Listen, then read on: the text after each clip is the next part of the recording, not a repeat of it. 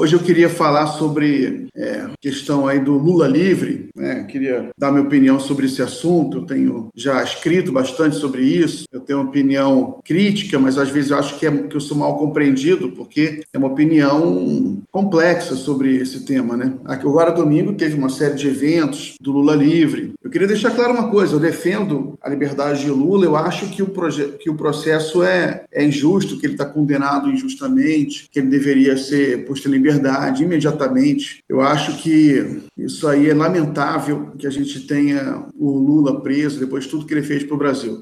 Só que eu discordo, só que eu discordo da estratégia. Eu discordo da estratégia, porque eu acho que é, quando a oposição ela centraliza a luta política no Lula livre, na campanha pela liberdade do Lula, ela na realidade ela oferece uma narrativa, ela oferece uma saída relativamente fácil para o Bolsonaro, né? Porque o, o, a condenação do Lula não é ponto pacífico na população. Você tem uma a maioria da população apoia a condenação de Lula, apoia prisão de Lula, e já tem, tem pesquisa, tem muita pesquisa sobre isso. Né? Não que eu ache que a gente deva parar a luta pela liberdade de Lula por causa de pesquisa, mas eu acho que a questão da luta política contra o Bolsonaro não deveria ser centralizada num tema em que a gente é, é, é minoria, em que você não consegue, tem dificuldade de construir uma narrativa a partir dali. Então, eu acho que seria muito mais inteligente a gente, por exemplo, centralizar a luta política na denúncia a questão do emprego. Né? O desemprego está muito alto no país, o Bolsonaro não tem oferecido nenhuma perspectiva nesse sentido. Inclusive, isso já está expresso na, nas pesquisas. O Datafolha, é, que saiu, que foi divulgado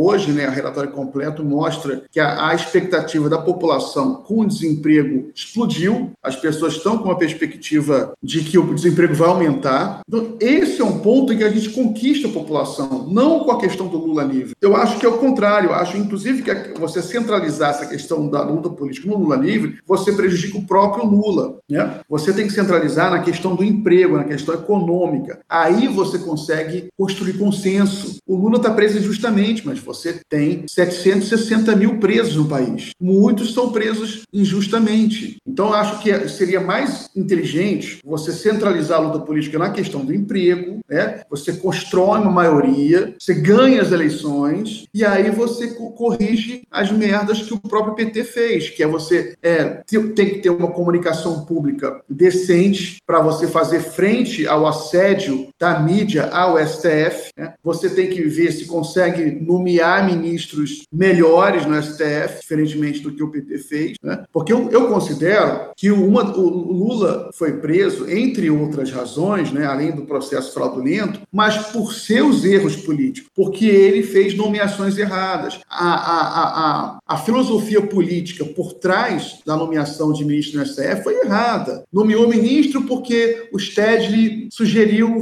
o Faquin, se lascou. Sugeriu ministro porque o Frei Beto encontrou o Joaquim Barbosa no aeroporto, viu o Barbosa, achou ele legal, aí ele falou pro Lula: Ah, nomeio esse, um, um cara aí, conheci um cara no aeroporto, conversou três minutos com o Joaquim Barbosa, conheci um cara no aeroporto muito legal, e ele é negro, vai ser ótimo. Nomeou, nomeou Joaquim Barbosa, se lascou. É, o marido da Dilma sugeriu a Rosa Weber, nomeou, se lascou. Barroso quis agradar a Globo, que o Barroso era advogado da Globo, se lascou. Sabe, o PT não conseguiu nomear um ministro do STF. E, e esse erro é grave, porque o STF é um poder muito grande. É, é um, o STF brasileiro é, o, é, é a Corte Suprema mais poderosa do mundo. Então, os critérios para você nomear ministro no STF tinham que ser muito calculados, muito debatidos. Então, foram erros estratégicos que levaram, em última instância, não só à prisão do Lula, mas à eclosão da Lava Jato. Porque a Lava Jato, ela foi o tempo inteiro ali cultivada, regada pelo STF e pelo próprio governo Dilma.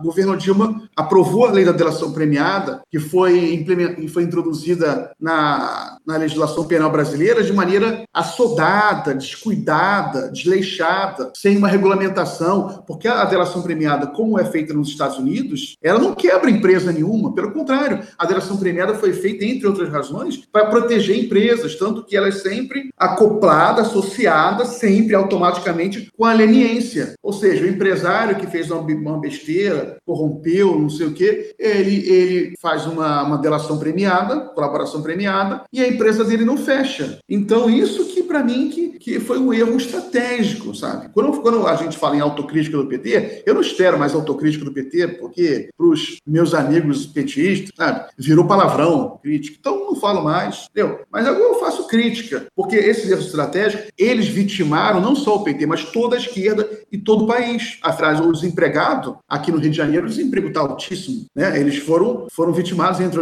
entre outras razões, pela Lava Jato. O Flávio Lousada, né, está observando aqui que o Roosevelt dizia que poucas decisões presidenciais são mais críticas e importantes do que a escolha de um ministro para, para a Suprema Corte de Justiça. É isso aí, Flávio. Agora, é, no Brasil é mais grave ainda, porque a Suprema Corte é americana, ela é apenas constitucional. Aqui a nossa corte, ela é constitucional e penal em última instância, entendeu? Então é duplamente poderosa. Ela condena, a Corte Suprema Americana não condena ninguém, ela não condena penalmente ninguém. Mas o que ela faz é afastar a pessoa de cargo público e aquela pessoa vai ser julgada por um tribunal inferior. Aqui, aqui não, aqui ela condena. Né? Então, o que é impressionante é que depois ainda do mensalão, e ainda continua, não mudou nada. Isso que é, isso que é inacreditável. Depois do mensalão, no, depois do que o papelão que o STF, o STF desempenhou no mensalão, não, não mudou nada. Né? Então, isso que é triste. Pelo contrário, as nomeações pioraram no STF. A nomeação, assim, o Dirceu falou, pô, ao Fux, a nomeação do Fux é vergonhosa. Vergonhosa. O Fux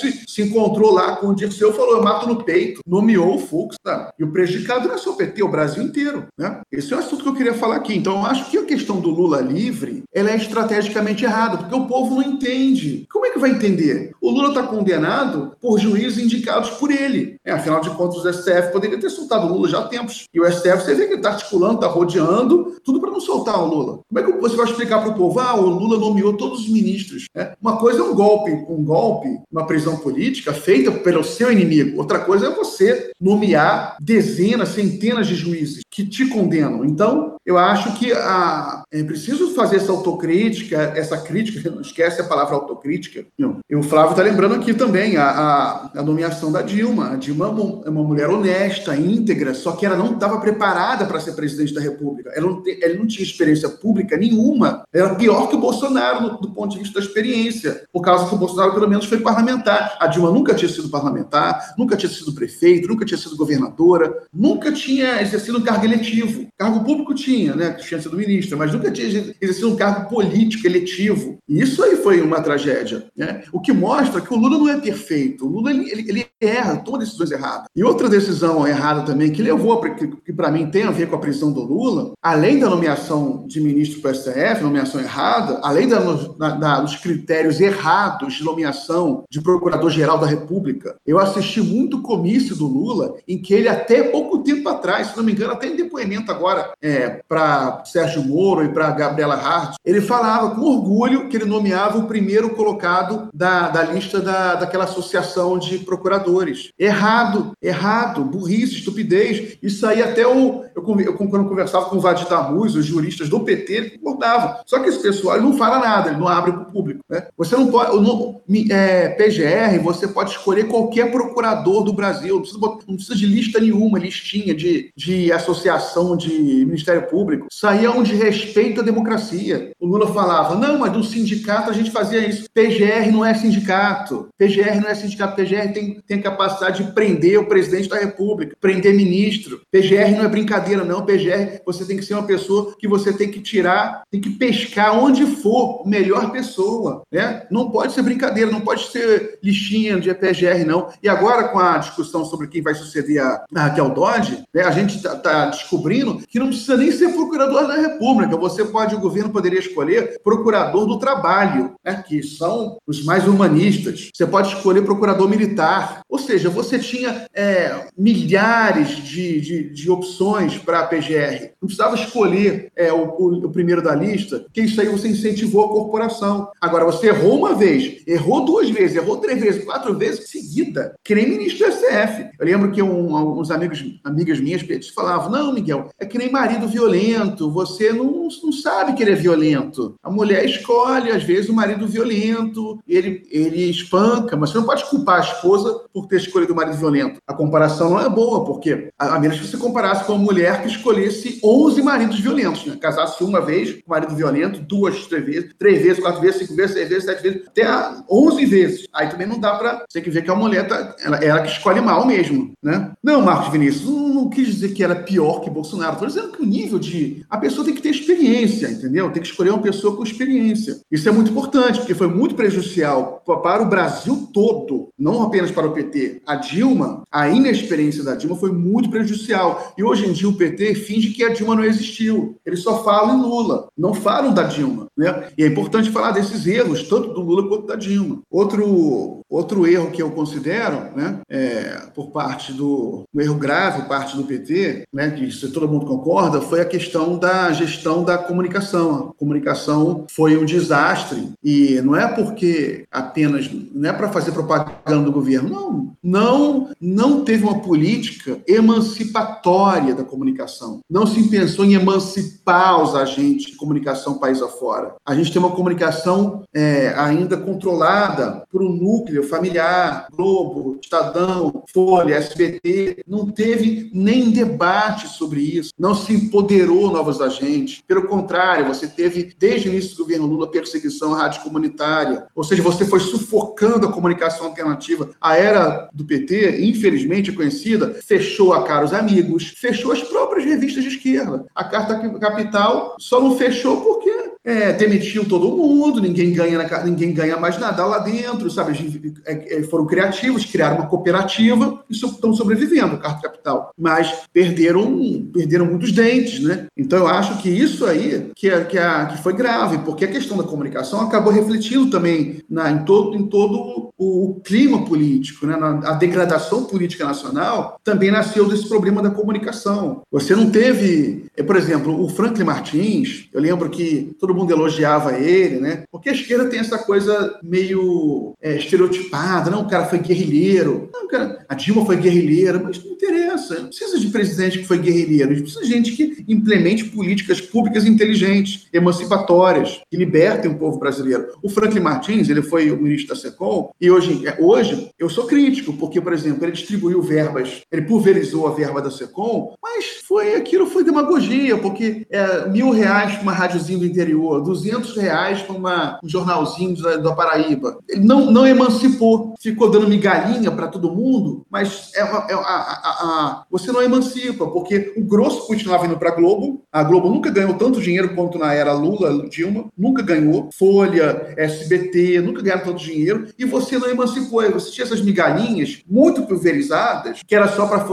fazer um discurso para a esquerda, que estava pulverizando verba, né? A Folha até fazia aquele Fernando Rodrigues Rodrigues fazia artigo dizendo: não, é que absurdo, o PT está pulverizando verba. Aí depois, depois começaram a criticar a verba para blog. As verbas para blog sempre foram miseráveis. Miseráveis. Nunca, não adiantou nada. Entendeu? O que o governo tinha que fazer era sentar, fazer um mapeamento da mídia brasileira, sabe? Sentar com os atores, sabe? Aí escolhia alguns, fazia algum, criava alguns critérios públicos, sabe? Para você emancipar, você dar autonomia. Por exemplo, tem um cara lá em Pernambuco que tem, uma, que tem potencial para fazer um, um, um, bom projeto, financia, né? Financia, mas não é para dar mil reais, não, dá 50 milhões de reais para fazer, criar jornalismo, né? Para fazer jornalismo, para você contratar equipe. Aí você, e você tem que ter política pública para as pessoas não ficarem dependendo do Estado. Então você tem que é, criar instrumentos de política pública. Seria mais interessante, por exemplo, por exemplo, eu, eu dei uma ideia, várias ideias, que era criar uma, tipo, uma, um, uma publicidade programática pública, né, um AdSense público, né, porque aí as pessoas se inscreviam na SECOM, todos os blogs, todos os sites ganhavam anúncio do governo. Todos, era só se inscrever, era só é, seguir algumas regras, não pode ser, evidentemente, site pornográfico, não pode ser baixo nível, tem que ter alguns padrões de qualidade. Aí você liberava. Aí você ia criar, aí o PT ia criar uma massa crítica, uma, uma, uma, uma um sistema de comunicação que ia dar apoio ao governo, não ia ter golpe. Né? O Bolsonaro tem um sistema de comunicação. O Bolsonaro faz uma comunicação. O negócio do Bolsonaro é mental, ele é um, mas ele, a, a comunicação dele é, é, muito moderna. Ele faz o que a gente ficou é, falando para a Dilma fazer durante anos e anos. Mas a Dilma era importante demais para fazer uma live no Facebook. Imagina, live no Facebook é coisa de pobre. Ninguém fazia isso. A Dilma era. Lembra, lembra que tinha panelaço? Ela, ela fazia pronunciamento na televisão, aí começou a ter panelaço na zona sul do Rio de Janeiro, zona rica das grandes cidades, e ela, ela desistiu de fazer pronunciamento na televisão. Se acovardou de maneira imperdoável. A gente ficou assim: que isso? A Dilma não vai mais para televisão, o presidente da República não vai mais falar aos seus eleitores, quer dizer, aos seus eleitores, ao, ao, à, à população brasileira, que já não tem comunicação nenhuma por causa de panelaço em Ipanema. Aí, aí para justificar a, a, essa covardia, é, divulgou-se que ela ia ir para a internet. Né? E os petistas aceitaram isso. Não, ela vai para a internet. Não foi para a internet, ou seja, saiu da televisão e saiu da internet. Aí teve o golpe. Teve o golpe por causa disso. E o Lula foi preso por causa disso também. Porque se você tem uma deterioração tão, tão grande, uma, uma, você demonstra fraqueza, né? E você tem que mostrar ser forte quando você está no governo. Eu não ataco ninguém, não. Esse rapaz, mais ataque PT do que o próprio Bolsonaro. Não tem ataque nenhum, não. Estou aqui fazendo crítica, porque foi o governo. E a, e e a gente, quando a gente, a gente tem que fazer essa crítica para poder desenvolver uma estratégia inteligente para fazer oposição ao Bolsonaro, né? Porque o Bolsonaro, ele se elegeu pelos nossos erros. Então, se a gente não revê-los, a gente não vai vencer o Bolsonaro. Vamos ficar aí nessa masturbação até 20, 30 anos. Bolsonaro vai se reeleger em 22, então acabou o tempo, já não pode criticar, não é hora de explicar, acabou o tempo, entendeu? Agora é, é, como é que faca nos dentes, entendeu? Agora a gente tem que jogar duro, tem que, tem que ficar, tem que ser muito franco, né? Edgar Rocha, o Lula está preso porque a liberdade dele seria uma barreira contra essa política neoliberal. Bem, não é exatamente verdade, né? Afinal de contas, o próprio Lula foi liberal, extremamente liberal. Né? Esse é outro erro, né? que confundiu, que confundiu a população e fez a Dilma perder popularidade. O, Dilma ainda, o Lula ainda manteve a popularidade muito alta porque a economia cresceu, né? mas a que custo? Né? Você teve crescimento econômico, mas não teve desenvolvimento, porque não se investiu em indústrias. Né? Você não teve uma, um desenvolvimento é, tecnológico, investimento suficiente. A, a, a desindustrialização do Brasil continuou de uma maneira muito acelerada na era Lula e Dilma. Você não teve uma discussão sobre é, o sistema financeiro, o sistema tributário. Você teve, por exemplo, um processo de desoneração tributária muito irresponsável e não se debateu. E, por exemplo, o que eu percebi agora também, é que eu tenho lido sobre essa, essas questões, né? A questão tributária, muita gente fala, não, imposto sobre grandes fortunas, o que hoje em dia isso aí é um pouco atrasado, porque as pessoas conseguem botar o dinheiro lá fora, compram moeda eletrônica. O Brasil perdeu o prazo para fazer a tributação progressiva como os Estados Unidos fez. O Brasil poderia fazer, sim, agora, imposto sobre herança, porque herança, imóvel, você não consegue esconder. Podia fazer imposto sobre herança, mas tinha que levar esse debate para a opinião pública. Imposto sobre herança, imposto sobre lucros e dividendos. Isso seria importante. Né? Agora, sobre. Eu queria falar agora sobre Ciro Gomes. Né? Eu queria falar sobre Ciro Gomes. Eu acho o seguinte: eu acho que do, eu acho que o, a grande crítica, tem uma crítica que se faz ao Ciro Gomes, que é que ele, no segundo turno, ele viajou para a Europa e não ficou aqui no palco com o Haddad. Né? Eu acho que do ponto de vista. Eu acho que o Ciro Gomes ele errou, ele deveria ter falado mais no segundo turno, no segundo turno, só que não faria diferença nenhuma, por causa que o grande erro foi cometido pelo Lula no primeiro de, de insistir na sua candidatura, porque aquilo era uma fraude. Agora, eu acho também que o PT foi covarde com o Ciro, é, além do primeiro turno, também no segundo turno, porque quando o Ciro viaja para, para fora do país, antes disso, ele deixa claro que ele não apoiava o Bolsonaro, ele não. PDT, o partido do Ciro, divulgou no dia seguinte do primeiro turno que ele dava apoio crítico ao Haddad, e aí alguns influências petistas, lembra que o primeiro a fazer foi o Leonardo Boff, não, o Ciro fugiu para Paris. E aí outro falou, oh, o Ciro fugiu para Paris. E a cúpula do PT, a direção do PT, não neutralizou isso. Que o, o Haddad tinha que neutralizar isso na raiz, falar, gente, o Ciro é nosso, o Ciro é nosso amigo, ele já declarou apoio ao Haddad, o PDT está com a gente. Não, o PT fez um jogo duplo. Ele deixou, ele ficou falando, não, vou ligar para o Ciro, vou ligar para o jogo, quer dizer, nem foi jogo duplo, foi um jogo rasteiro. O Haddad, eu vou ligar para o Ciro para ele me apoiar. O Ciro já tinha deixado claro que não queria, não era para fazer isso. Era o Haddad tinha que ter ido para a rede social falar, não, o Ciro já está com a gente, deixa o Ciro em paz. Ele já fez a parte dele, fez um ótimo primeiro turno, bateu no Bolsonaro, agora deixa ele em paz. Para que, que eles queriam o Ciro no palco com o Haddad? Não tinha sentido o Ciro estar no palco com o Haddad, porque o Ciro ele tinha críticas ao PT. E se ele estivesse no palco com Haddad, ele ia falar mal do PT, por causa que ele tinha críticas ao PT. Ele não poderia é, esconder isso, não. ele não conseguiria ser o Ciro. Então, eu acho que o PT tinha que ter neutralizado, mas o PT fez esse jogo duplo aí, esse jogo rasteiro. Não, a gente quer o apoio do Ciro e, e ajudou a criar essa narrativa que o PT entendeu logo que seria, é, seria o ponto fraco do Ciro, né? E foi, até hoje ataca o Ciro, ah, o PT é, fugiu do combate ao fascismo. Bem, pô, o Ciro ficou três anos aí lutando contra, contra o fascismo no Brasil, lutando contra o golpe, muito mais do que qualquer petista. Largou emprego, ganhava 150 mil reais é, com emprego aqui na, na CSN, largou emprego para ficar lutando contra o golpe, correndo no Brasil, meu, batendo no Bolsonaro, batendo no fascismo. Mas no segundo turno ele não tinha saúde mental e física para ficar fazendo campanha com Haddad, sabe? Mas deixou claro a opinião dele. Então, o PT tinha que ter feito isso, sabe? Neutralizado essas críticas e falado, não, o Ciro é nosso, está com a gente, o Ciro é amigo, não bata no Ciro, não bata no Ciro. Não fez nada disso. Pelo contrário, os influencers petistas, os blogs petistas, ficaram batendo no Ciro, continuaram batendo no Ciro. Primeiro turno, segundo turno, só querendo de. Tem gente até hoje, cientista político, que fica o dia inteiro batendo no Ciro. Entendeu? Qual o objetivo disso? Aí o Ciro, ele fica puto, né? É a palavra certa é fica puto, ele estoura e, e começa a bater no PT de forma é, abaixo da cintura. Eu não concordo. Eu acho que o Ciro erra quando ele é, usa termos como organização criminosa, né? Lá do bandido do PT. Eu acho que ele não deveria fazer isso, entendeu? É, eu, eu, eu, não concordo com isso, com essa estratégia. Isso aí causa muito mal-estar, é, porque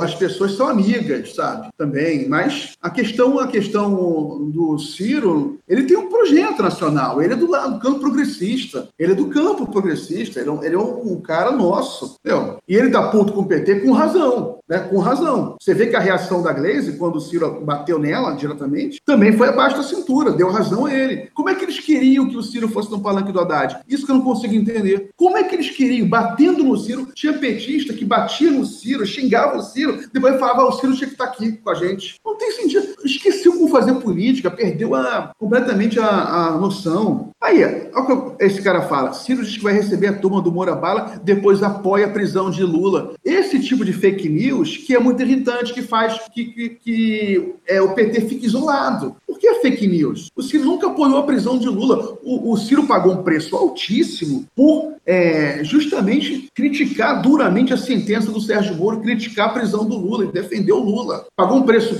pagou um preço altíssimo, inclusive, porque ele dedicou a vida dele a defender o PT. Isso que eu acho muito injustiça. Eu luto contra a injustiça e eu não aceito injustiça. Não estou aqui preocupado em ser majoritário, agradar ninguém, sabe? Eu estou preocupado em falar o que eu penso, em ser honesto comigo mesmo, manter a minha integridade intelectual. Eu, o, o Ciro apoiou o PT a vida inteira, a vida inteira. Né? Você vê, eu, eu vejo os petistas falando, não, saiu de partido, foram sete partidos. Isso eu acho uma injustiça. O Ciro saiu do PSDB porque o PSDB foi para a direita. Então o Ciro sai do PSDB. Ele sai do PSDB na hora que o PSDB estava começando a sua, a sua glória. Ele tinha, ele... tinha ganhado a presidência da República, o que mostra que ele não, tinha, não tem apego ao poder, Ciro. Ele sai do PSDB em 94, quando o PSDB ganha as eleições e ele percebe que o PSDB estava dando uma guinada à direita, neoliberal, e o Ciro é fundamentalmente anti-neoliberal, tanto que ele tem livros sobre isso, da década de 90, em que ele, ele emite as mesmas opiniões de hoje, contra o neoliberalismo, a favor de um projeto nacional. Então, eu acho que é muita justiça. Aí o Ciro depois ele entra no, no PSB, né? Aí vê a injustiça dos petistas, né? Eles ficam babando o ovo do PSB, que é só para isolar o Ciro, mas o Ciro, ele entrou no PSB. Ele foi candidato pelo PSB. E o Ciro sai do PSB porque o PSB apoiou Joaquim Barbosa. Pensou em apoiar Joaquim Barbosa para a eleição, depois deu uma guinada para a direita, contra a Dilma. E o Ciro ele, ele sai do PSB para apoiar a Dilma. É impressionante que os petistas não vejam isso. A ingratidão é muito forte. Então, é, isso me decepcionou muito no PT. Entendeu? Aí o Ciro sai do PPS da mesma forma, para se manter aliado, a, pra, porque o PPS foi para a direita. Todo mundo sabe que o Roberto Freire, de uma hora para outra, virou um histérico antipetista, antilulista. Aí o Ciro sai do PPS. O PPS não era assim. O PPS apoiou a eleição do Lula em 2002. Só que aí, em algum momento, o PPS surta, vira direita. Aí o Ciro sai. Então, estou acompanhando a injustiça que é, é ingratidão e injustiça com o Ciro. Sempre foi aliado e agora ficam os petistas aí. Não, sempre foi direita,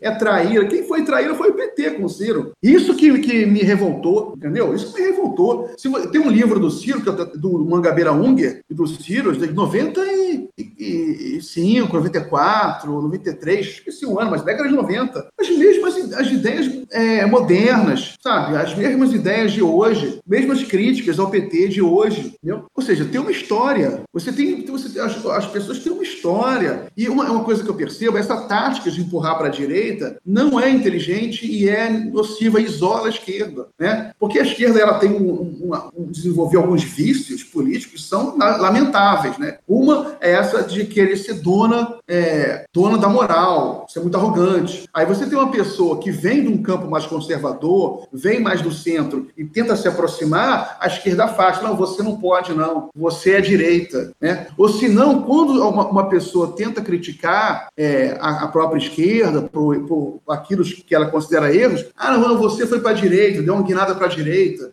Eu, eu, eu, eu acho que a gente tem, tem que ser moderno. Eu acho que você tem muita picaretagem com o nome de esquerda. Muita picaretagem. Sempre teve. Isso aí é histórico, né? Então eu acho que a gente tem que desenvolver um discurso moderno. Eu acho que, eu acho que é, estrategicamente, para a população brasileira, você ficar nessa de esquerda e direita, usando, nesse, usando essa terminologia, você pode ser de esquerda sem precisar ficar repetindo o tempo inteiro que é de esquerda. Isso que eu quero dizer, entendeu? Você pode ser de esquerda, não, não precisa botar um bonezinho da CUT e camisa do Che Guevara para você ser de esquerda. Você, na minha concepção, para você ser de esquerda, no Brasil de hoje, você primeiro tem que ser criativo, não precisa, não precisa ficar é, é, usando fórmulas é, estrangeiras, ou você tem que ser criativo, você tem que desenvolver uma estratégia é, para o Brasil, né? Isso, isso eu acho muito importante, estratégia própria para o Brasil, e você tem que ser criativo também na maneira de se expressar, na maneira de você abordar os problemas nacionais, né? ficar repetindo que é ah, a esquerda é isso, a esquerda é aquilo, o povo não vai ouvir, o povo está cagando para o que é esquerda, o que é direita, o povo quer soluções práticas, e, na minha opinião, quem oferece soluções práticas, viáveis, modernas, progressistas, populares, né? quem oferece um projeto nacional, um projeto de desenvolvimento, de longo prazo, é essa pessoa de esquerda, na minha, na minha opinião. E a gente, nesse momento atual, a gente não pode se dar o luxo de ficar dispensando liderança política. Então, para mim, a, a campanha de destruição do Ciro promovida por setores do PT é criminosa. É criminosa. Porque você tem, quase não tem liderança política na esquerda brasileira. Aí, quando você emerge uma liderança, você quer destruir? Em nome de quê? Em nome do Lula que está preso? Em nome de quem? Né? Eu escrevi um artigo né, ontem, crítico, e eu lembrei que o Datafolha, que os petistas adoram, porque mostra a queda da popularidade do Bolsonaro, mostrava o Lula em boas posições lá no primeiro turno, mas o Datafolha mostrava que o Fernando Haddad ele perdia de todo mundo. O, aliás, o único que perdia de todo mundo no segundo turno, segundo todo o histórico do Datafolha, é o Haddad. Entendeu? E você, inclusive, o Datafolha, ele chegou a fazer uma projeção entre o Ciro e o Haddad no segundo turno. Eu sei que é impossível né, ter dois caras de esquerda, mas se, se fosse, né, se, na hipótese, se o Ciro e o Haddad no segundo turno, teve esse cenário, o Datafolha fez esse cenário em várias ocasiões. O Ciro tinha o dobro de votos do Haddad, porque o Ciro ele, ele não tinha o antipetismo com ele. Então ele carregava uma. Então ele poderia ganhar as eleições. Então, a razão da mágoa do Ciro em relação ao PT é a mesma de muita gente. O antipetismo cresceu depois da eleição do Bolsonaro. O Datafolha, que foi divulgado, o relatório completo ontem, mostra isso. A, a, você tem lá no começo, no comecinho, o perfil, part, perfil dos entrevistados. Aí tem a preferência partidária. O PT, que sempre foi muito forte, na, na eleição cresceu né, para 22%, 26%, já, foi, já chegou a 26% no comecinho do primeiro mandato da Dilma, né? ou seja, final do governo Lula, da segunda gestão Lula, chegou a 26%, caiu para 14% agora, porque as pessoas estão ficaram magoadas com o PT pela estratégia de lançar, de insistir na candidatura do Lula, que aquilo foi loucura, aquilo foi desonesto, né? Você ofereceu, você, você e foi e, e, e, o resultado foi desastroso, como a gente, como a gente já já indicava. Eu acho impressionante que o que o, muitos petistas não fazem a leitura do que aconteceu nas urnas. Uma coisa você desprezar a pesquisa, né? Porque muita gente fala não, ah, como é que o Ciro ganhava no segundo turno se ele não chegou nem ao segundo turno? Verdade, mas a eleição no segundo turno é outra, né? É outra eleição onde onde que conta mais é rejeição. Mas o que a gente tem que ver agora é o resultado da urna. Eu moro no Rio de Janeiro. O Bolsonaro aqui no Rio de Janeiro teve quase 80% dos votos. Quase 80% dos votos. Isso aí é culpa do PT, culpa do antipetismo. Né? Porque se oferecesse uma outra narrativa, não centralizasse tanto no Lula, sabe? Lula estava preso, porque o, o, eu acho que o PT eles têm uma, um delírio de grandeza, que ele acha que o Lula ele é unanimidade nacional. Não é. O Lula não é unanimidade nacional. Segundo todas as pesquisas, a maioria da população brasileira apoia a prisão dele, apoia a prisão do Lula. Isso é, é, é a realidade, é pesquisa. O petista não pode virar um bolsomínio. Ah, não, Datafolha não vale nada, pesquisa não vale nada. Quem fala isso é bolsomínio. Fala que pesquisa não vale nada, não acredita em pesquisa nenhuma. E, mas, sobretudo, quando você analisa as a, a, por extrato social, você vê que, por exemplo, na classe média, 75% apoiam a prisão de Lula. Como é que você lança uma candidatura dessa? A classe, classe média é fundamental o apoio na classe média. Foi isso que o Brizola falou. Quando o Brizola volta, quando o Brizola volta para o Brasil depois do exílio, a primeira entrevista que ele dá é para o Canal Livre, né, que ficava na TV Cultura, para uma bancada de jornalistas, assim, os maiores jornalistas do país. Na primeira, na primeira é, fila, para vocês terem uma ideia, estava o Samuel Weiner, que é, ainda era vivo, fundador da Última Hora, grande defensor de Getúlio Vargas, na bancada ali, brizolista, filiado ao PDT, né, o, Samuel Weiner. O Samuel Weiner, ele, ele, ele, ele é o líder dessa, dessa bancada de jornalistas, e todos eles perguntavam, Brizola, qual é, a, qual é a, a autocrítica que você faz aos erros da esquerda brasileira? Você vê como que a autocrítica não é palavrão. Os jornalistas, anos 80, perguntavam ao Brizola, Brizola, qual é a autocrítica que você faz? Aí o Brizola, ele, ele tenta ainda fugir um pouco, mas depois ele fala, não, a, a, a principal crítica que eu faço é que a gente é, não viu a importância da classe média. A gente não viu a importância da classe média no Brasil. A classe média é fundamental para a gente, se a, a, gente que defende a, a a libertação das, das massas, a gente precisa da classe média para a gente exercer a política. Então a gente não pode perder a confiabilidade da classe, da classe média, essa é a palavra que ele fala. Aí ele termina né, dizendo que ele entendia que os dois inimigos dele, ele, ele, ele, ele termina dizendo que ele não vai se deixar radicalizar. Ou seja, ao contrário do que o PT fez. Ele não vai se deixar radicalizar, ele não pode perder a confiabilidade da classe média. Foi isso que o PT fez. O PT, ao ficar nessa palhaçada de Lula, de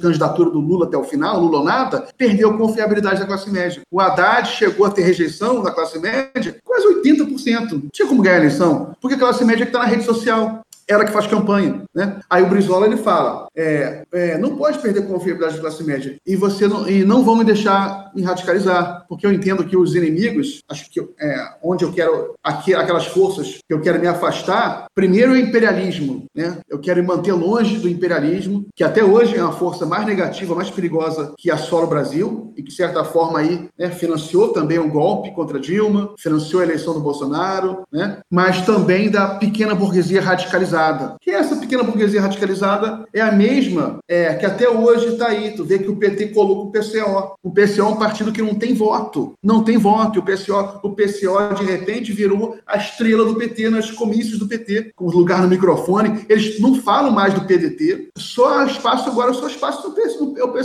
É. No lançamento da candidatura do Lula, o PCO, no lançamento da candidatura do Lula, no, no primeiro, pré-lançamento, feito meio às pressas, se eu não me engano, em maio, Lula já estava preso, mas é, foi feito meio às pressas, porque o, Ciro estava crescendo muito. Aí improvisaram um pré-lançamento em Minas Gerais. Aí eles chamam um cara do PSL para falar. E o que, que esse cara faz? Ele, ele usa o microfone só para falar mal do Ciro. Isso aí que vocês, isso aí que o PT construiu saiu, entendeu? Ele, ele se isolou. Então, eu acho que eu acho isso. Eu acho que a gente. Eu acho que. Agora, sobre outro fator né, que a gente tem que conversar é sobre essa coisa da união da esquerda. Né? A união da esquerda. Eu, sinceramente, eu acho isso falsidade e estupidez. A esquerda não tem que se unir nada. Eu, a esquerda ela tem que crescer, ela tem que se ampliar, ampliar o arco de apoios, ela tem que trabalhar para reduzir a sua própria rejeição, combater os preconceitos contra ela mesma, tem que fazer movimentos ao centro, sabe? Eu acho que essa união é falsidade, esconde aí uma coisa meio de, de hegemonismo do PT, claro, sabe? Porque a união da esquerda tem que ser com a liderança do PT. O que é errado, porque se o PT tem muita rejeição, se os partidos se unem demais ao PT, é, todo mundo vira PT. Aí você não tem uma diferenciação e a, a rejeição fica fácil do Bolsonaro, que é só dar um tiro, pum, né? PT, pronto. Entendeu? Eu acho que a, a, eu acho que não tem que ter união de esquerda, você tem que ter é, construção de alianças, sabe? Com o centro, conversar com os empresários, conversar com o pessoal da agricultura que está sofrendo já com as decisões loucas do Bolsonaro de mudar a embaixada para Jerusalém, de falar mal da China, sabe? De fazer uma, uma, série de liberar o trigo americano. Tem que ir lá conversar com, com,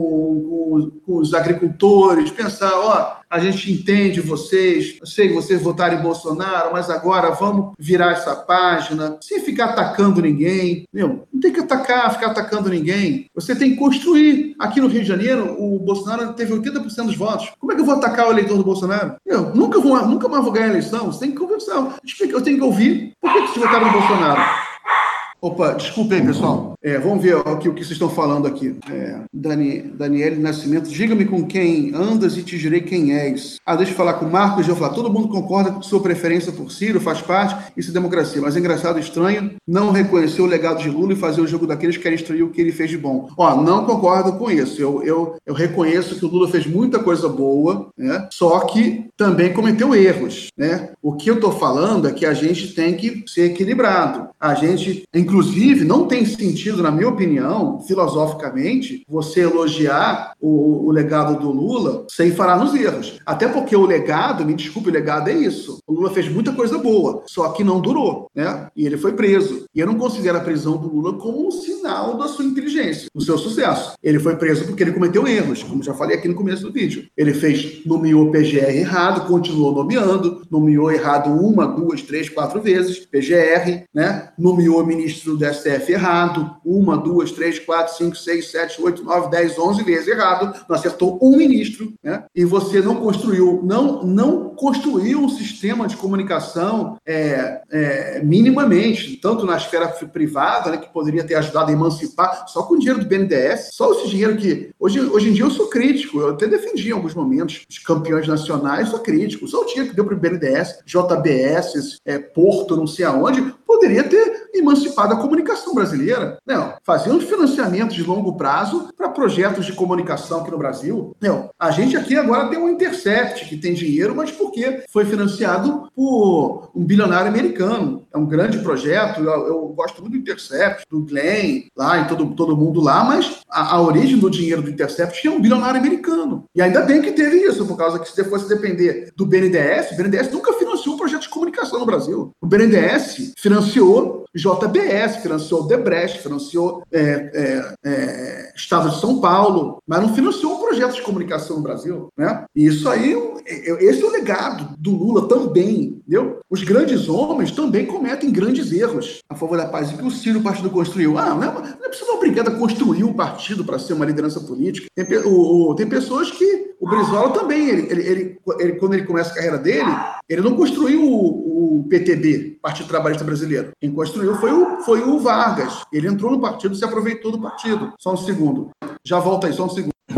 Tem um problema técnico aqui, esse minha cachorrinha que ela late, né? Então, isso que, não, que, que, a gente tem que, tem que entender isso. Né? Foram esses erros também. Agora, eu, eu sempre defendi, esses anos todos, defendi muito Lula, Dilma. Ah, pô, por isso que, inclusive, que eu me identifico com o Ciro também. Eu, eu a vida inteira defendi o, o, o Lula e a Dilma, sabe? De certa forma, eu dediquei minha vida a isso. Eu, e agora eu tenho críticas, né? Eu tenho críticas, não é crítica à direita. Eu também não nem concordo com essa coisa, ah, tem que fazer crítica à, à esquerda, sabe? Para mim, eu, eu tenho que fazer críticas racionais de erros. Eu não sei se é direita ou esquerda. Críticas racionais. O BNDES nunca financiou um projeto de comunicação no Brasil. Eu financiou o JBS, né? Financiou as, as empresas, os homens mais ricos do país. Nunca financiou um projeto de comunicação. Nunca teve, nunca teve uma política pública emancipatória. No final do governo Dilma, no finalzinho, começaram a dar banner para blog. No finalzinho só, depois de 13 anos, que nem os blogs, apesar da fama, blog petista, recebe dinheiro do governo, ninguém recebia nada. Você tinha três, quatro blogs que recebiam dinheiro, dinheiro de banner, publicidade. Mesmo assim, nada substantivo. No finalzinho, aumentam assim para alguns blogs, bannerzinho, vagabundo, de estatal, o que é uma péssima política pública, porque aí você destrói a reputação do blog. Só que os blogs são precisam de dinheiro e aceitam, né? Aí bota o bannerzinho da Caixa, bannerzinho do Banco do Brasil. Aceita que precisa de dinheiro, importante. Só que é ruim. A, a, o, o, bom não é isso. O bom se fosse uma política pública é, horizontal, que desse, que desse esses banners para milhares de blogs, inclusive da direita. Não, era, não é saudável você ter um governo dando, dando banner só para blog do seu grupo. Não é saudável. Não pega bem. Entendeu? Nesse sentido, eu sou republicano, mas, mas, no, mas no sentido que é estupidez. Entendeu? Era para você ter política pública, é, tirar, reduzir o dinheiro da Globo, reduzir substantivamente. Você tinha, eu lembro que tinha petista que apoiava, apoiava a política de dar dinheiro para a Globo, até no final. Quando eu comecei a criticar mais duramente, mas azedamente isso. Não, não, tem que dar, que a Globo tem maior, maior audiência. O próprio Frank Martins, no, no congresso lá no, no Maranhão, falou: não, é, é o, publicidade pública não é para fazer política política, não. É para. É pra, ah, que hipocrisia. A, a, a troco de que vai ficar anunciando em Globo? Sabe, não tem sentido. Ah, inclusive, ah, os anúncios, o governo tinha que ter feito uma lei já no início, em que, por exemplo, é, os programas é, do Ministério da Saúde, de vacinação, tinham que entrar na mídia de graça. Tinha que, não, tinha não tinha que pagar por aquilo. É concessão pública. A troco de quê? A, a, a Globo, o SBT, o Record já ganham dinheiro com propaganda eleitoral. Já ganham dinheiro com propaganda eleitoral. Aí era bater uma política pública, sabe? Levar também, integrar a, todo a internet dentro do sistema eleitoral para entrar um dinheiro também na internet. Na... Por que, que o dinheiro só vai para a Globo? E uma coisa que eu nunca falei aqui, nunca falei aqui porque não tive tempo, né? Porque é tanta coisa. Por exemplo, a Ancine é comandada pelo PCdoB, pelo, pelo Manuel Rangel, é, em que também a Ancine tem bilhões de reais. O dinheiro, grande parte, acaba na mão da Globo. E a Ancine não teve uma política inteligente, é, diretores indicados pelo PT, sabe? Não teve uma, uma política inteligente, formação de público. A Ancine só ficou dando dinheiro para fazer filme, mas não, não separou um dinheiro para você criar pelo menos uma, uma é, críticos de cinema. Tudo isso é comunicação, tudo isso se reflete depois nessa criação dessa onda conservadora, sabe? O governo federal não tinha um prêmio de literatura, um prêmio de literatura, o que é, é burrice, é, é, é, é né, preconceito aí de esquerdista que tem ódio de, de cultura, sabe? É, besteira, é burrice, eu, porque aí você atraía, sabe, é, é, mais, mais gente. Deixa eu ver o que o pessoal está discutindo aqui.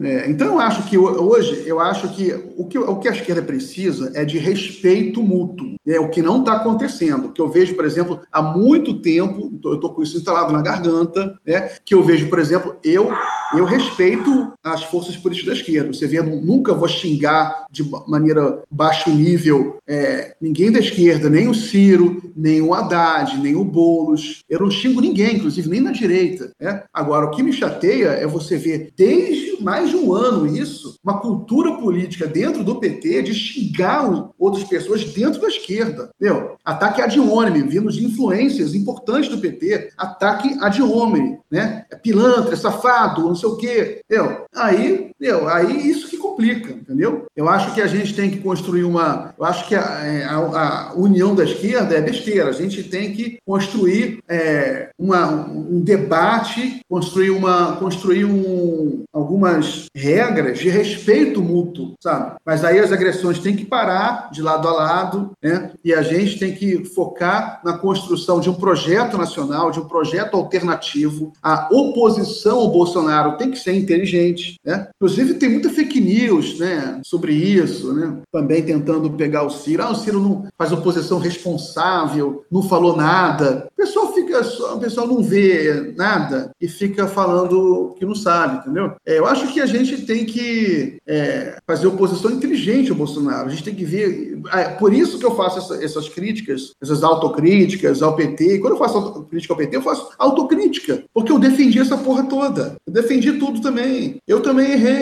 Eu lembro, por exemplo, a questão da Marina Silva. Eu entrei nessa, demonizando a Marina Silva. Marina é o demônio, é o capeta. Vai, implementar a política neoliberal. Aí vai a Dilma ela, ela é eleita em 2000, reeleita em 2014 e ela chama o Levi, sabe? Ou seja, ela faz o que. Eu acho que a gente tem que criticar, e eu, eu, eu sou crítica à Marina até hoje, eu acho que ela cometeu erros graves, só que você ficar empurrando os outros para a direita, a gente não, não, não é válido, entendeu? Não é inteligente. A gente tem que atrair os setores para a esquerda. Então a gente tem que, por exemplo, é, desenvolver uma, uma linguagem para conversar com os militares. Não tem porquê isso a esquerda passou. A esquerda empurrou os militares para a direita. A esquerda, por, por estupidez, por esse esquerdismo infantil, né? de fachada superficial, que enquanto no meio Levi para a fazenda, fica dando uma de radicalzinho na rua. Entendeu? Isso não tem. Qual o sentido? Ficar de radicalzinho na rua, todos de vermelho, todo mundo de vermelho, e Levi e o Joaquim Levi na fazenda. Isso não tem sentido, isso é incoerente. E o povo castigou, o povo puniu essa hipocrisia. É, não, não não defendo a Marina, não. Eu acho que a Marina, ela, ela cometeu erros, eu acho, mas eu acho que eu cometi erro, porque a crítica que a gente deveria ter feito à Marina tinha que ser muito cuidadosa, a gente teria, a gente é, poderia não ter empurrado ela para a direita desde o início, né? Trazido ela para o nosso campo. Ah, afinal, a gente pode, pode chamar o Levi para o Ministério da Fazenda e a Marina, que é, que é o do capeta, isso que eu estou falando, isso é hipocrisia nossa, erro nosso. Qual o sentido da gente botar o Levi na Fazenda, Joaquim Levi, que agora está com Bolsonaro é o presidente do BNDES e, e a Marina Silva, né? A gente, qual o sentido da gente é, dar ministérios para o Eduardo Cunha, que foi o que o PT fez, deu uma, deu Furnas para o Cunha, deu a Caixa para o Gedel e ficar demonizando a Marina Silva? Por quê? Tá entendendo o que eu tô falando? Então a gente tem que ter essa essa incoerência que eu acho que é uma razão da derrota nossa derrota em 2018. E eu, que eu tô vendo tem uns setores ainda muito arrogantes, parece que não perderam a eleição. Parece que não perderam a eleição. Cagam regra, ficam lá tirando onda na internet o tempo inteiro. Parece que não perderam a eleição. Deixa eu, eu quando eu paro um pouquinho é para ler os comentários de vocês aqui. J, o JR Rios. A esquerda precisa entender do porquê trabalhadores e pobres votarem justamente em alguém que tinha como norte de campanha acabar com os direitos dos pobres dos trabalhadores. Exatamente por que isso? A gente tem que entender bem isso, né? Porque muitos erros foram cometidos. Nair Rodrigues, cara, o Ciro que você defende, o economista dele é a favor da capitalização da Previdência. Mentira, isso é fake news. Entendeu? O que o Mauro Benevides, a proposta do Mauro Benevides é a mais moderna de todos. A capitalização é só para um nível tal, né? Mas você mantém o sistema de repartição você tem três pilares. Você tem um pilar social, que é o primeiro pilar, que é a proteção social para todos os brasileiros. Ninguém vai, fi vai, vai ficar de fora da Previdência Social com pelo menos um salário mínimo. Entendeu? O segundo é repartição, mantém o sistema de repartição né, para a aposentadoria rural, para o funcionário público, mas a capitalização é a partir de nível, porque não tem por que o Estado brasileiro ficar, é, ficar pagando aposentadoria de 30 mil reais, com gente passando fome, com desemprego, e o Estado brasileiro pagando aposentadoria de 30 mil reais. Não tem sentido, não, isso não está certo. Entendeu? O sistema do Mauro Benevides, que o Ciro defende, né, é o mais moderno de todos. E o pilar é social, não é o do Chile, por causa que mesmo o sistema de capitalização do Mauro Benevides, ele é completamente diferente do sistema do Bolsonaro. O sistema do, do Mauro Benevides né, e do Ciro, ele prevê a contribuição patronal e do Estado, entendeu? Só, só aí já muda completamente. Sem contar que ele é integrado com um projeto. Isso que as, as pessoas têm que entender, por causa que o, as pessoas estão pensando muito pequeno, que o sistema do, do o projeto nacional do Ciro é usar o sistema de capitalização da Previdência para grandes investimentos públicos nacionais, para reindustrializar o país, né? para você gerar empregos rapidamente, que é isso que o mundo inteiro faz. Usa os fundos de Previdência para o desenvolvimento nacional. Aí, esse tipo de coisa aí. Lucilé Pedroso, Ciro é oportunista. Isso aí cansa, cara. Cansa, sabe? Imagina se a pessoa pensa, o que, que ganha com isso? Imagina se, eu, se a pessoa ficasse falando isso do Haddad. Haddad é oportunista. Haddad é oportunista. Para que isso? Vamos discutir ideias. Entendeu? Vamos discutir ideias, projeto nacional. Entendeu? E o Ciro tem um projeto nacional, e o partido dele, o PDT, é um partido histórico, um partido importante.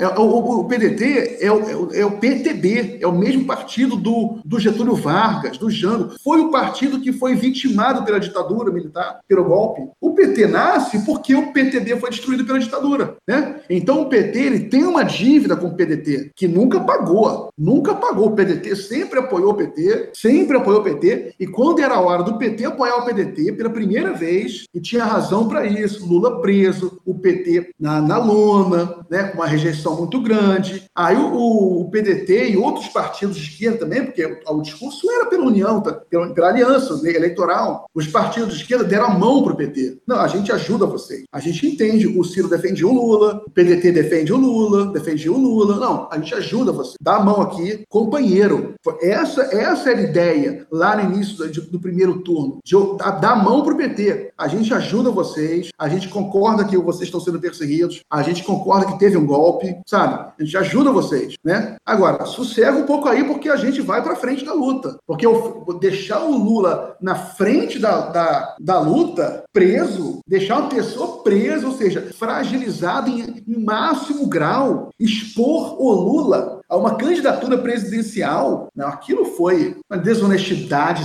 Foi, a, a, a, então a gente tem que entender por que, que tem gente puta com o PT. Por que, que o Ciro tá? Porque eu tô. Porque aquilo não, não teve razão de ser, entendeu? Não teve razão de ser. Aquilo foi para perder a eleição, entendeu? Marcos Geofá, Lula venceria no primeiro turno. E esse tipo de delírio, de ilusão, o Lula nunca venceria no primeiro turno. Nunca venceria. E as pessoas. Por quê? Por causa que a pesquisa falou? Por causa que viu na pesquisa? pesquisa, mas essas mesmas pesquisas mostravam que a maioria da população apoiava a prisão do Lula. Então, então não tem sentido. Você tem, a gente não pode acreditar só na primeira página da pesquisa. Você tem que ler a conjuntura como um todo. E, sobretudo, para ganhar a eleição, não adianta você tentar bem na pesquisa. É, você tem que ver qual é o apoio, nas, qual é a correlação de forças. Todo o sistema de justiça contra o Lula, todo o sistema midiático contra o Lula, a classe média contra o Lula. Como é que você vai, vai vencer a eleição ou governar assim? O Lula não conseguiu nem ser ministro. Como é que ele conseguiu ser presidente? Não tem sentido. Em todos a maneira como você vê isso, foi uma estupidez e foi, na minha opinião, uma desonestidade. Entendeu? Agora, eu não guardo rancor, a gente perdoa, a gente bola para frente, né? Era o que eles pensavam. Acredito que nem todo mundo foi desonesto. Alguns foram, eu acho, mas nem todo mundo. Militante petista, a maioria não foi desonesto. Militante, ele acreditava naquilo, acredita nisso, mas. Agora, o que eu acho de desonestidade é continuar essa agressão, essa agressão ao Ciro. Isso eu acho desonestidade. Porque o que, que vocês querem? Vocês querem que não tenha mais liderança política no país? Só o Lula preso? vocês querem que a única liderança política é, contra o Bolsonaro fique, permaneça presa, seja, seja o Lula? Vocês não percebem que isso é muito oportuno para o Bolsonaro? Que a única liderança com credibilidade na esquerda seja alguém que esteja preso? Vocês não percebem que isso é uma estupidez sem tamanho? A gente é, a gente é querer ser fraco, é querer ser vulnerável. Não tem sentido, sem contar que isso é expor o Lula. Porque se o Lula é, é, é, recebe essa responsabilidade toda de ser a liderança maior da esquerda no Brasil, a, a, a, direita, que tem um controle do judiciário, não solta ele nunca. Vai prejudicar cada vez mais ele. É importante você, e você estimular a emergência de outras forças políticas, de outros partidos da esquerda que pensem diferente do PT, que tenham um projeto alternativo, que sejam críticas ao PT. Eu lembro que uma vez eu conversei com um amigo meu, petista, do Rio Grande do Sul. Eu, aí o Lula o Lula nem tinha sido preso ainda, mas tinha sido condenado e já estava claro que ele não ia conseguir ser candidato. Aí eu falei, pô, a gente, você não acha bom a gente apoiar o Ciro? Isso em abril, em, em março, é, não, abril, março, acho, março de 2018. Ele falou, não, tá certo, Miguel, tem que apoiar, tem que, acho que acho que é uma ótima ideia. Esse cara super petista, né? Acho uma ótima ideia, é por aí mesmo. Aí eu, mas aí eu falei para ele, não, mas se o Ciro fosse o candidato apoiado pela esquerda, pelo PT, os próprios petistas vão ter que entender o seguinte, que o Ciro não vai poder ser um petista. Isso não tem sentido, senão o PT lançou um candidato próprio. Ou seja, se for para ser candidato da esquerda, tem que ser um cara que bate no PT. Tem que ser um cara que seja crítico ao PT. Que é justamente porque a única razão de você lançar um candidato pela esquerda que não seja petista, né? Uma das principais razões é justamente o fato de não carregar a rejeição ao PT. E a rejeição ao PT, isso que os petistas têm que entender, ela tem razão de ser, porque o PT governou o país por 14 anos. Não é porque as pessoas são malvadas, a mídia manipulou a cabeça. Tem tudo isso, mas é porque o PT governou o país e você tem uma série de coisas acumuladas, uma série de coisas acumuladas, erros que as pessoas ou elas entendem ou elas intuem. Elas intuem os erros. Por exemplo, a questão da, da Lava Jato, o, o povo ele intui que ou o PT errou em roubar, ou o PT, ou o PT errou em deixar que a Lava Jato existisse. Ou uma coisa ou outra. Ou seja, o PT não acertou em nada. Né? A Lava Jato não mostra nada de correto do PT. Porque ou o PT roubou, né, e teve corrupção, ou o PT deixou que a Lava Jato nascer. O PT tinha o poder. Ele poderia ter matado na raiz, né? Teria que ter, teria, teria que ter matado na raiz desde o mensalão, nomeando o PGR melhor, não aprovando é, é, premiada, combatendo a corrupção de maneira é, inteligente, usando a mídia, sabe? Então o, o povo é sábio, o povo ele tem, o povo ele tem uma sabedoria. Então o povo ele culpa o PT não apenas pela corrupção, mas também por causa que ele, ele, ele tem, o PT estando no poder, ele entende que a maneira, alguma culpa ele tem, tanto na corrupção em si, quanto na própria emergência da Lava Jato. Então não tem saída. Então e eu não quero mais autocrítica do PT por causa que quando alguém fala esse termo, eles xingam. Né? Então, mas não faça essa crítica, entendeu? Então é isso, pessoal. Vamos ver o que mais a gente pode conversar aqui. Eu acho que já tem mais de uma hora de conversa. Eu acho que no momento agora a gente tem que ter. O PT tem que ter humildade, né? A esquerda tem que é, parar com o esquerdismo, né? Porque esquerdismo é diferente de ser esquerda. E quem é esquerda de verdade não, não precisa ficar batendo no peito e falar que sou esquerda, nem ficar xingando os outros de direita. Isso não é esquerda para mim. Isso aí é, é picareta. Picareta e pessoa insegura. Quem é esquerda não tem que ficar batendo no peito, não tem que nem falar nada, né? Quem é esquerda tem que usar uma linguagem criativa, sabe? Imaginar soluções criativas, abordagens criativas, sabe? Pensar soluções concretas para o povo brasileiro, sem ficar xingando os outros, isso é, isso é preconceito ideológico. Quem é de esquerda não tem preconceito ideológico assim, sabe? E a gente tem que rever, né? Não existe um manualzinho de esquerda, de esquerda tem que rever conceitos, tem vários erros cometidos, sabe? Erros, inclusive, de, de linguagem, isso é muito importante, tem que... O que, que a gente está... Como é que a gente... Qual a abordagem que a gente está fazendo? Onde é que a gente errou? Ouvir mais o povo? Por exemplo, essa questão do Lula livre, eu acho um erro, porque poderia continuar havendo a campanha de liberdade contra, pela liberdade do Lula. Continuar ocorrendo, sabe? Mas o, o, o, a energia dos partidos, do PT, do PSOL, né? o PDT não que não está fora dessa, graças a Deus, mas do PSOL, do PT, a energia dos parlamentares, para mim, tinha que estar tá focada, focada em fazer debates nas periferias das grandes cidades sobre a questão do emprego. Né? Em vez da Jandira Fegari, que é minha amiga, que eu adoro ela, em vez de ela ficar o tempo inteiro, qualquer evento Lula livre, na, na praia de Copacabana, junto com o pessoal tocando samba, sabe? Ir para a periferia do Rio de Janeiro, sabe? Montar um evento lá, em vez de gastar dinheiro com essa palhaçada, vai para a periferia do Rio de Janeiro, no meio da comunidade, sabe? Abre e monta e monta lá uma roda de conversa com a, periferia sobre a questão do emprego, entendeu? Vê como é que consegue ajudar as pessoas, porque põe-se no lugar do, do trabalhador desempregado, da pessoa assim. A pessoa tá lá, sabe, na merda, querendo trabalhar, sabe? Aí vê lá o pessoal do, do PT na, na praia de Copacabana, Lula livre, o samba. A pessoa nem, nem entende aquilo. Parece, inclusive, que tá ali protestando, porque fica todo mundo sambando, lá em Curitiba também, sabe? Não tem, não, nem pessoa não entende aquilo. Aqui, ó, essa Lúcia leva, esses pedetistas logo viram direita. Esse tipo de linguagem que eu acho completamente, me desculpe o termo, idiota. Qualquer um que não pensa diferente de você é vira direita, vira direita. É hipocrisia, isso isola as pessoas.